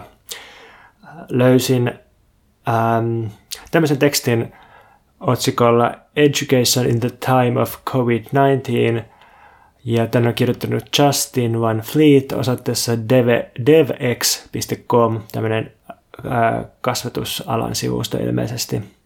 Niin, tämän kirjoituksen pointti on, että ainakin maaliskuun 16. päivänä tai siihen mennessä, niin ää, kun katsotaan, että mitä kaikkia kouluja ja yliopistoja on suljettu maailmassa, ainakin sadassa maassa, niin 777 miljoonaa lasta ja opiskelijaa on nyt heitetty ulos näistä instituutioista. Ja suurin osa näistä, 670 miljoonaa, niin on iältään esikouluiän ja 18 vuoden välillä.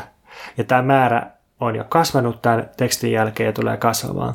Eli tällaista tilannetta, missä melkein miljardi lasta ja nuorta on yhtäkkiä koulujen ja muiden instituutioiden ulkopuolella, niin ei ole nähty koskaan historiassa valtava yhteiskunnallinen kokeilu siitä, että mitä tällaisella määrällä lapsia ja nuoria oikein tulee tapahtumaan. Ja sitten tähän liittyen niin näin tämmöisen mielenkiintoisen pointin New Statesman-lehdessä, jossa oli aika hyvä juttu. En muista tarkkaa otsikkoa, mutta se, se pointti oli, että seitsemän alustavaa opetusta koronaviruksesta. Yksi näistä oli, että onko nyt nuorten ja vanhojen väliset suhteet kääntymässä ympäri. Koska koronahan on suuri ikäluokka kysymys, tiedetään, että nuoret voi sitä kantaa ja tartuttaa todella hanakasti, vaikka ne kuolee siihen erittäin harvoin. Kun taas sitten vanhat ihmiset, niin on erityisesti riskiryhmää, kai noin 80 ihmisiä on kuollut eniten, tai se keski-ikä kuolleista on joku 79-80, jotain tällaista. Ja nyt sitten aikaisemmin nuoret on syyttäneet vanhempia, erityisesti boomereita, siitä, että vanhat ei ota nuorten tulevaisuutta vakavasti, että vanhat vaan jatkaa maapallon tuhoamista ja, ja tota, ilmaston kuumentamista. Ja nyt onko nyt sitten kääntynyt toisinpäin sillä, että, että nuoret, tai siis osa nuorista, bilettelee edelleen, tartuttaa koronaa, ja tämä vanhentaa, vaarantaa sitten vanhojen ihmisten tulevaisuuden. Joku tämmöinen niin ikäluokkien välinen ristiriita ja, ja, ja hauraus niin on, on niin kuin muodostumassa uudenlaiseksi suhteeksi. Yksi asia liittyen noihin vapaana vaeltaviin lapsiin, mitä olen itse ihmetellyt on se, että millainen hirveä tarve ihmisillä on niin kuin saada ne lapset tekemään jotain hyödyllistä, kun ne on pois sieltä koulusta. Ähm, että just pitäisi keksiä kaikkea ihmeellistä tiede, taide, luovuusohjelmaa lapsille. Jotenkin mä niin ajattelisin, että nyt olisi loistava tilaisuus antaa niiden lasten vaan tehdä mitä niitä huvittaa, kunhan ne nyt saa niin energiavarauksensa purettua jotenkin sen sijaan, että ne laittaisi keskittymään ihan helvetisti. Tai se tuntuu jotenkin aikamoiselta taakalta, minkä vanhemmat ottaa itselleen, jos ne yrittää jotenkin muuttua joskin pedagogisiksi asiantuntijoiksi ja ihmisiksi, että niin kuin sä sanoitkin tästä aikaisemmin, kun mä mietin tätä, että, niin, että onko vanhemmilla vaan sitten niin kova pelko, että lapsi putoaa globaalista kilpailusta, jos se sitä koko ajan optimoi ihan perkeleesti. Niinpä, mutta sitten voi kysyä, että mitä tulee olemaan se globaali kilpailu estä jälkeen. Siis epäilemättä jotain ei työmarkkinat häviä, mutta, mutta nyt minkälaiset työmarkkinat ja muut ympäristöt meillä on tämän jälkeen pystyssä, niin se on vähän avoin kysymys sekin. Mä välillä on vähän huolissani siitä, että koska tähän silloin kun tekee jonkun asian keskeltä raportointia, niin siinä on väistämättä riski, että tekee itsestään naurualaisen. Niin sit erityisesti kun sä sanoit, että onko meillä enää työmarkkinoita, niin sitten tota, siitä tulee erityisesti sellainen pelko, että kahden viikon päästä, kun kaikki on taas palannut normaaliksi, niin jengi kuuntelee tätä YouTubessa ja tekee tästä miksauksia, missä on joku biitti taustalla. No silloin tämä jäisi dokumentiksi siitä, että minkälaisen avautuman ja poikkeustilan keskellä me ollaan eletty ja silloin se jäisi myös dokumentiksi siitä, että se poikkeustilan mahdollisuudet on hassattu. Olemme siis oikeassa, vaikka olisimme väärässä. Nimenomaan. Mulla on sellainen havainto, että äärioikeisto Suomessa on menettänyt tarinansa. Eli nyt kun meillä on keskustavasemmistolainen hallitus, joka tekee kansallisvaltion sisälle rajoitettua autoritääristä politiikkaa, on sulkenut rajat ja pyrkii luovimaan yritysten ja kansalaisten tarpeiden sovittamisessa vähän niin kuin työmarkkinaosapuolien ohi, niin voisi sanoa, että meillä on nyt uh, full HD-fasismi, jonka vasemmistohallitus on saanut ikään kuin hopealautasella uh, äärioikeista ohi. Ja, mutta se, mitä tähän pitää jatkoksi sanoa, on tietysti, että tämä on vain shokki. Ennen pitkä äärioikeisto kokoaa rivinsä ja muotoilee uudenlaisia poliittisia vastauksia kriisiin, mutta minusta on tällä hetkellä tosi herkullista katsoa, että miten, miten ainoa, mihin niin pystytään, on se, että Jussi halla valittaa, että miksi Ylellä on somalinkielisiä koronainfoja, ja sitten saa oikeasti tosi paljon lokaa niskaa siitä, siis Jussi halla tästä valittamisesta, ja sitten äh, vaaditaan niin kovempia, kovempia toimia, eli tavallaan ollaan ihan samoilla linjoilla kuin hallitus, mutta halutaan vain lisää. Niinpä, sääliksi käy äärioikeistoa.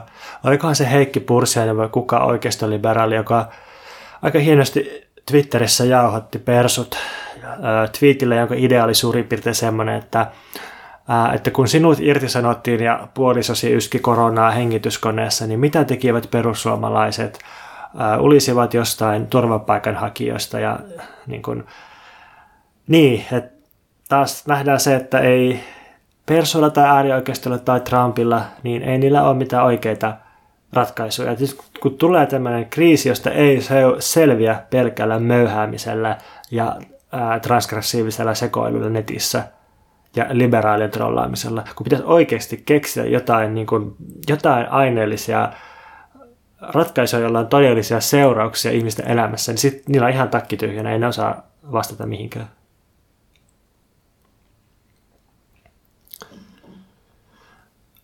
Oikeastaan mun suurin pelko tai vaiva tämän tilanteen keskellä ei sitten kuitenkaan ehkä koske ää, taloutta sinänsä tai poliittista järjestelmää sinänsä, vaan sitä, että mitä meidän elämänmuodolle tai kokemukselle käy. Mä nimittäin pelkään, että, että tästä kaikesta poikkeustilasta ja pandemiasta seuraa vielä jonkinlainen kapselielämä. Ja en ole ainoa, joka on tätä miettinyt.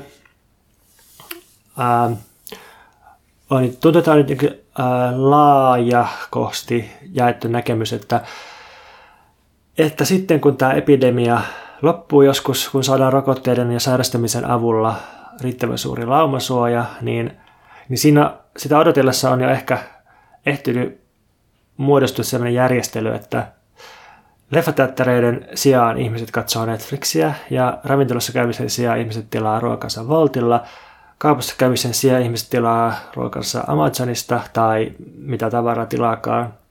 Ja julkisessa tilassa olelusia ihmiset eristäytyy hyvin pieniin ryhmiin ja, ja sitten elää, elää niissä ja, ja osallistuu asioihin vain etänä netin välityksellä. Ja sitten kaikki yritykset ja instituutiot muokkautuu tukemaan tätä uutta elämänmuotoa, jota voisi kutsua kapselielämäksi. Eli me niin kuin, melkein kaikki aika vietetään kapseleissa, jotka me ajatellaan turvalliseksi, ja sitten, sitten kaikki kontakti toisten ihmisten kanssa, niin sitten se uhkaisee tätä kapselia ja, ja uhkaa sitä turvallisuutta.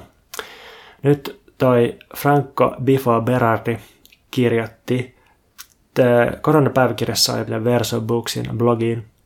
Se kirjoitti siitä, että miten AIDS 80-luvulla valmisteli virtualisaatiota levittämällä ruumiillisen kosketuksen pelkoa. silloin kun ei tiedetty vielä, että miten AIDS tarttuu ja mitä se oikeastaan on, ja varsinkin kun siellä ei ole mitään hoitokeinoa, niin ihmiset alkoi pelätä toisten kehoja ja, ja erityisesti seksiä.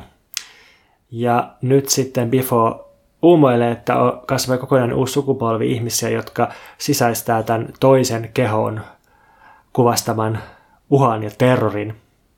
Ja nyt, nyt tosiaan tämä kysymys siitä, että, että muodostuuko tämä kapselielämä kapseliksi myös suhteessa toisten kehoihin, että mitä tapahtuu vaikka ihmisten seksielämälle – Guardianissa oli joku tämmöinen seksipaasto, jossa oli kysymyksiä, että hei, olen sinkku ja äh, en, en niin kuin jaksa olla ilman uutta seksikumppania, äh, mitä, mitä voin tehdä. Ja sitten se vastaus oli silleen, että no, että pitäisi nyt ottaa niin kuin sexting ja, ja tota, äh, videochatti käyttöön, että niin kuin nyt, nyt ei ole se hetki, kun kannattaisi etsiä usein seksikumppaneita. Niin mun mielestä tuollaista kokemuksen muutosta karanteenissa niin on aika vähän vielä mietitty. Ja sitten tähän kapselielämään liittyen, niin Mä tässä äsken jo vähän mietiskelin, että onko tämä nyt kuolinkelloja liberaalille hallinnolle. No saattaa olla, että itse asiassa ei päinvastoin, että voi olla, että, että koronavirus itse asiassa ei ole mikään vaara uusliberaalille taloudelle tai hallinnolle, vaan koronavirus on, on tämmöinen syy luoda täydellinen uusliberaali ympäristö. Filosofi Srekko Horvat kirjoitti tästä New Statesmaniin – ja sen, sen ideana oli se, että itse asiassa tämmöinen globaali terveyskriisi niin tota, tukee sellaista mallia, jossa rajat suljetaan ja ihmisiä lajitellaan niiden etnisyyden tai, tai ainakin niin kuin kansalaisuuden mukaan ja vapaa liikkuvuus loppuu, mutta tavaroiden ja pääomien vapaa liikkuvuus jatkuu. Ja siis voi, voi hyvin olla, että uusliberalismi mukautuu tähän tilanteeseen ja mukautuu siihen tilanteeseen, että ihmiset ei pääse sinne rytmiin vapaasti pöhisemään eikä pysty lentämään Berliiniin viikonloppuna. Mutta niin kauan kun, kunhan tuota, kauppatavarat ja pääomat pystyy virtaamaan, että kunhan niiltä ei suljeta rajoja, niin ehkä tästä muodostuu vielä uusi todella äärimmäisen autoritaarisen uusliberalismin muoto. Ja nyt minusta se kaikkein tärkein poliittinen kysymys on, että että miten rikkoa tämä orastava kapselikehitys sekä kokemuksen tasolla että sitten laajemmin talouden ja politiikan tasolla, mutta miten rikkoa se ilman, että me pahennetaan tätä tartuntatilannetta. Mitä tarkoittaa yhteinen jaettu elämä tässä tilanteessa, jossa me ei voida fyysisesti olla yhdessä. Ja mun alustava vastaus liittyy just tuohon, mistä me aikaisemmin puhuttiin, että tämä Yhteinen elämä vaatii myös toimeentulon jakamista, että pelkkä symbolinen solidaarisuus tai symbolinen arvonanto ei riitä. Teki jossain vaiheessa mieli kysyä sulta, että no mikä tässä nyt on sitten uutta, että jengi tilaa Voltilla ruokaa ja shoppaa Amazonissa aika harrasta seksiä enää ja, eristäytyy toisistaan. Että, että tavallaan voi just ehkä sanoa, että aika monet noista asioista on jo pitkään ollut, ollut ihan niin kuin meidän arkea.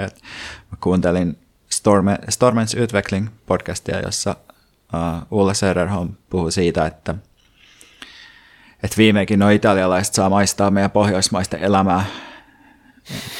niin kuin, että jossain päin maailmaa vielä ihmiset elää kaduilla, tai siis että monissa maissa niin kuin elämä on paljon enemmän kaduilla kuin Suomessa, jossa niin kuin, musta tuntuu, että on niin kuin todella steriili ympäristö jo valmiiksi, että siinä mielessä niin kuin, uh, noin rajoitukset ehkä myös tuntuu aika erilaisilta täällä verrattuna moniin muihin paikkoihin. Niinpä. Mun mielestä kaksi väitettä voi yhtä aikaa olla tosia. Eli väite siitä, että kaikki muuttuu ja tämä ennennäkemätön poikkeustila ei vedä jakaja. Ja väite siitä, että itse asiassa tämä antaa lisää vauhtia niille kehityskuluille, mitkä on ollut jo olemassa ja, ja niin kuin ei, ei ole täydellinen katkos siinä mielessä, että jos mietitään tai piirretään niin kuin viivaa, että mihin, mihin me ollaan oltu menossa, niin ei se viiva nyt, ei se, ei se muutu niin kuin ympyräksi tai ei se, ei se niin kuin sekoa täysin, mutta että se saattaa vähän muuttaa suuntaansa, mutta, mutta, tota, mutta, mutta tavallaan just tämä kapselielämäkehitys, rajojen sulkeminen, niin on ne ollut tulossa, populismi on ollut nousussa ja sitten tämä antaa lisää vauhtia niille.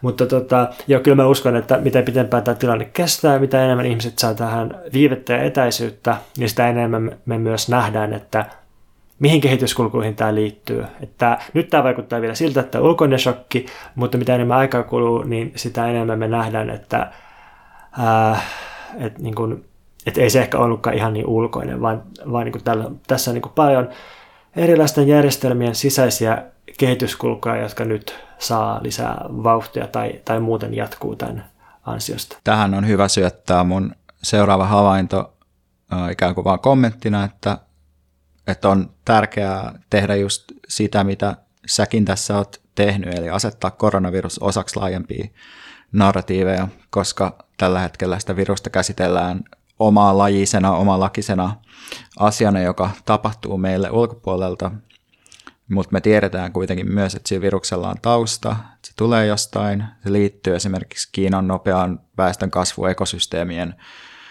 muutoksiin, eläinten tehotuotantoon, globaaliin talouteen ja siihen liittyvään ihmisten intensiiviseen globaaliin liikkuvuuteen. Ja myös politiikkatoimet, jotka liittyy koronavirukseen, on yhtä lailla osa politiikan kokonaisuuksia. Ne, ne ei tule tyhjästä, vaan ne liittyy osaksi erilaisia poliittisia niin kuin kehityskulkuja, perinteitä. Ja siinä mielessä niin kuin esimerkiksi shokkipolitiikka on myös oma poliittinen perinteensä tavallaan niin, että, että me ei voida elää, elää niin kuin koronakaauksessa, vaan meidän täytyy myös osata asettaa korona jonkinlaisiin konteksteihin. Eli tavallaan ehkä jos pu- viittaa siihen, mitä puhuin aiemmin, niin meidän pitää samaan aikaisesti nähdä, mikä on uutta, mutta samaan aikaisesti nähdä, mikä, mikä meille itse asiassa salakuljetetaan uuden vaatteissa, mikä on vanhaa siinä politiikassa, mitä tehdään. Niinpä. Ehkä yksi asia, mikä nyt on kuljetettu ei edes kovin salaavan kirkkaassa päivänvalossa, on mielenosoitusten entistä kovempi tukahduttaminen ja kaikki tämmöinen julkisen poliittisen osallistamisen lopettaminen, mikä siis tietenkin on ihan järkevää, että en mä näissä olosuhteissa kannata, että kukaan lähtee järjestämään mitään mielenosoitusta, hakemaan tartuntoja tai levittämään tartuntoja.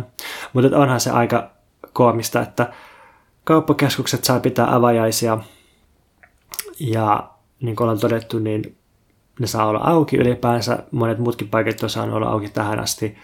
Mutta samaan aikaan yli kymmenen ihmisen kokoontumista on kielletty ja sitten erikseen on mainittu monta kertaa, että mielenosoitukset on, on tämmöinen erityisen epätoivottu julkisen kokoontumisen muoto, johon ei ole nyt mitään asiaa. Ja niinpä Antti Rautiainen pääsi twiittaamaan hyvin, että jos haluatte, että poliisi kurvaa paikalle lopettamaan jonkun prisman avajaiset tai muita typeryyksiä, voin soittaa kytille, että oon järjestänyt siellä mielenosoituksen.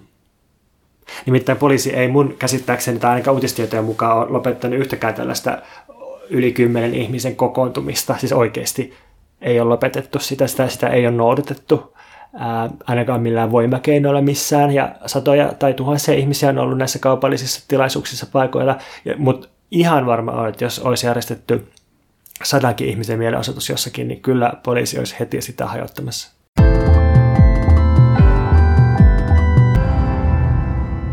Äärioikeisto loi oman verkkoinfrastruktuurin 2010-luvun aikana, eli ja vähän sitä ennenkin syntyi hommafoorumi, striimauskulttuuri, keskustelupalstat, kuvalaudat otettiin haltuun, synnytettiin Twitter-trollaus.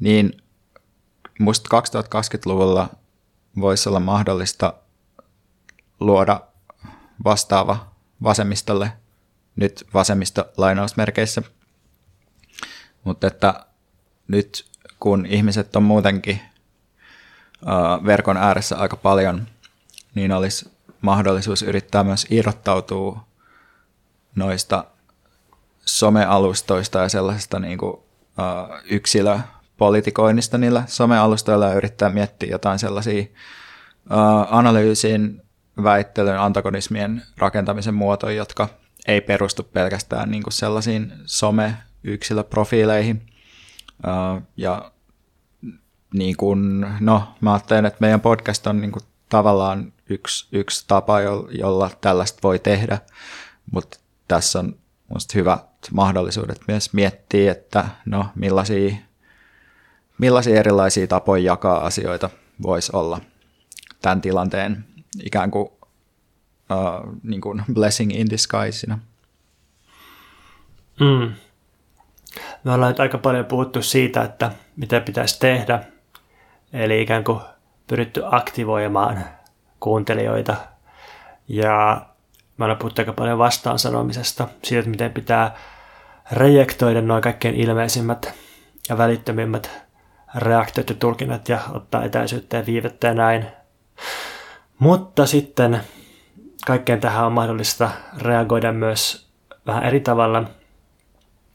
Ähm, palaan tuohon, mitä Bifo kirjoittaa tuossa koronapäiväkirjassaan tosiaan Verso Booksin blogissa otsikolla Diary of the Psycho-Deflation. Ja sen ajatus kuuluu kuitenkin tämmöinen, että, että koko tämä 2000-luku niin me ollaan kapinoitu ja mobilisoitu ja käytetty energioitamme burnouttiin asti. Ja tulokset on vähän laihoja. Joten niin kuin, mitäpä jos nyt pysähdytään vaan. Ja, ja tota, huomataan tai myönnetään se, että tämän viruksen vaikutukset ei liity mitenkään siihen, että montako ihmistä se sattuu sitten lopulta tappamaan, vaan, vaan viruksen vaikutukset liittyy siihen halvaantumiseen ja ihmissuhteiden romuttumiseen, mitä se levittää. Ja maailmantalous on ollut jonkinlaisessa halvainnuksessa tai, tai niin kuin sortumassa siihen vuosien ajan, mutta me ollaan vain suostuttu myöntämään sitä tai, tai tota, diilaamaan sen kanssa. Ja nyt sitten tämä virus viimein pakottaa meidät hyväksymään sen maailman lamaantuneen tilanteen. Ja Bifo tällaisella hienolla käsitekielellä maalailee näin, että, että ihmiskunta, joka on hyperkiihotettu organismi, niin sitä on viimein kohdennut romahdus. Ja tota, koko, koko niin tämmöinen kasautumisen, kasautumistalouden ää, kiihkeä globaali koneisto on, on nyt niin kuin jumissa. Joten mitä jos me myönnettäisiin tämä, tämä jumittuminen ja, ja tota, hyväksytään, että virus on synnyttämässä tällaisen ei niin kuin ulospäin räjähtävän, sisäänpäin romahtavan vallankumouksen, joka perustuu passiivisuuteen ja antautumiseen. Ja sitten Bifo julistaa, että, että niin kuin antaudutaan, että, että lopetetaan se, se niin kuin kiihottuminen ja osallistuminen ja lopetetaan kaikki, kaikki semmoinen niin kuin hyödytön tuskailu, joka huonontaa meidän elämänlaatua. Ja pysähdytään ja ollaan vain, niin lopetetaan kaikki, pysähdytään täysin, katsotaan mihin se johtaa.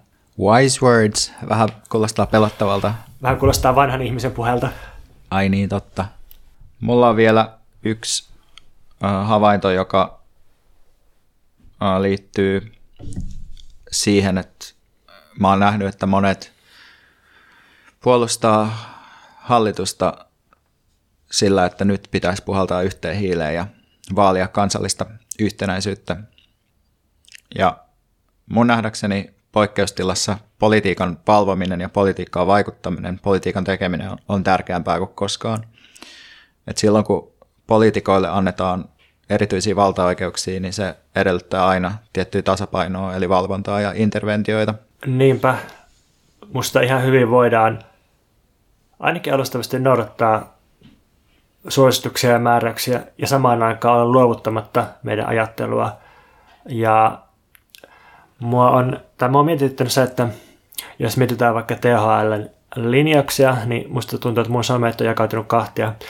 Toisaalta on sellaiset liberaalit ihmiset, jotka on sillä, että meidän pitää noudattaa absoluuttisesti ja täysin niin kuin kyseenalaistamatta käsilipassa kaikkia, mitä tulee viranomaisilta ja ylemmiltä tahoilta.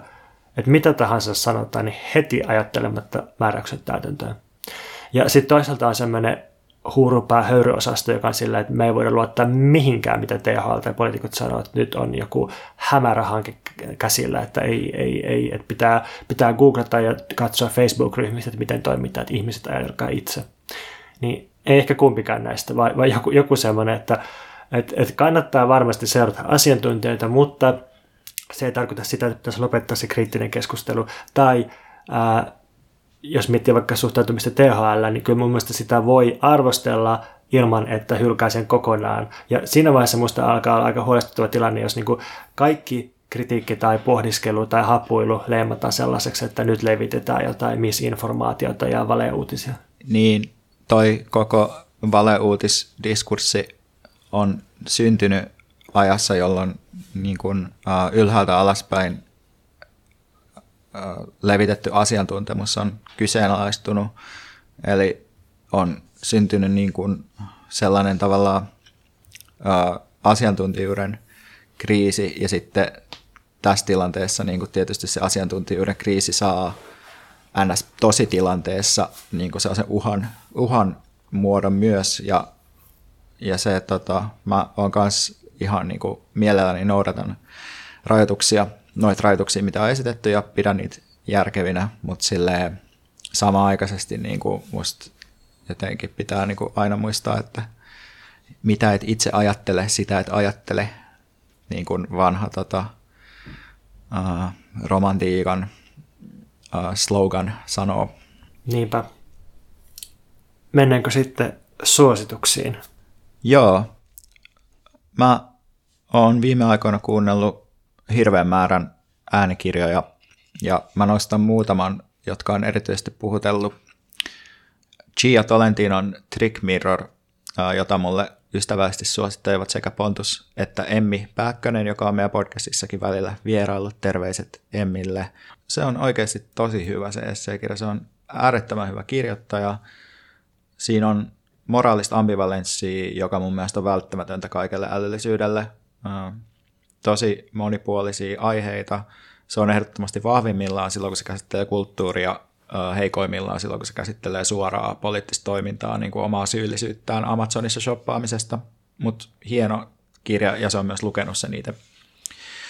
Sitten äh, suosittelen äh, tota, Kittilän laki-nimistä uutta tietokirjaa.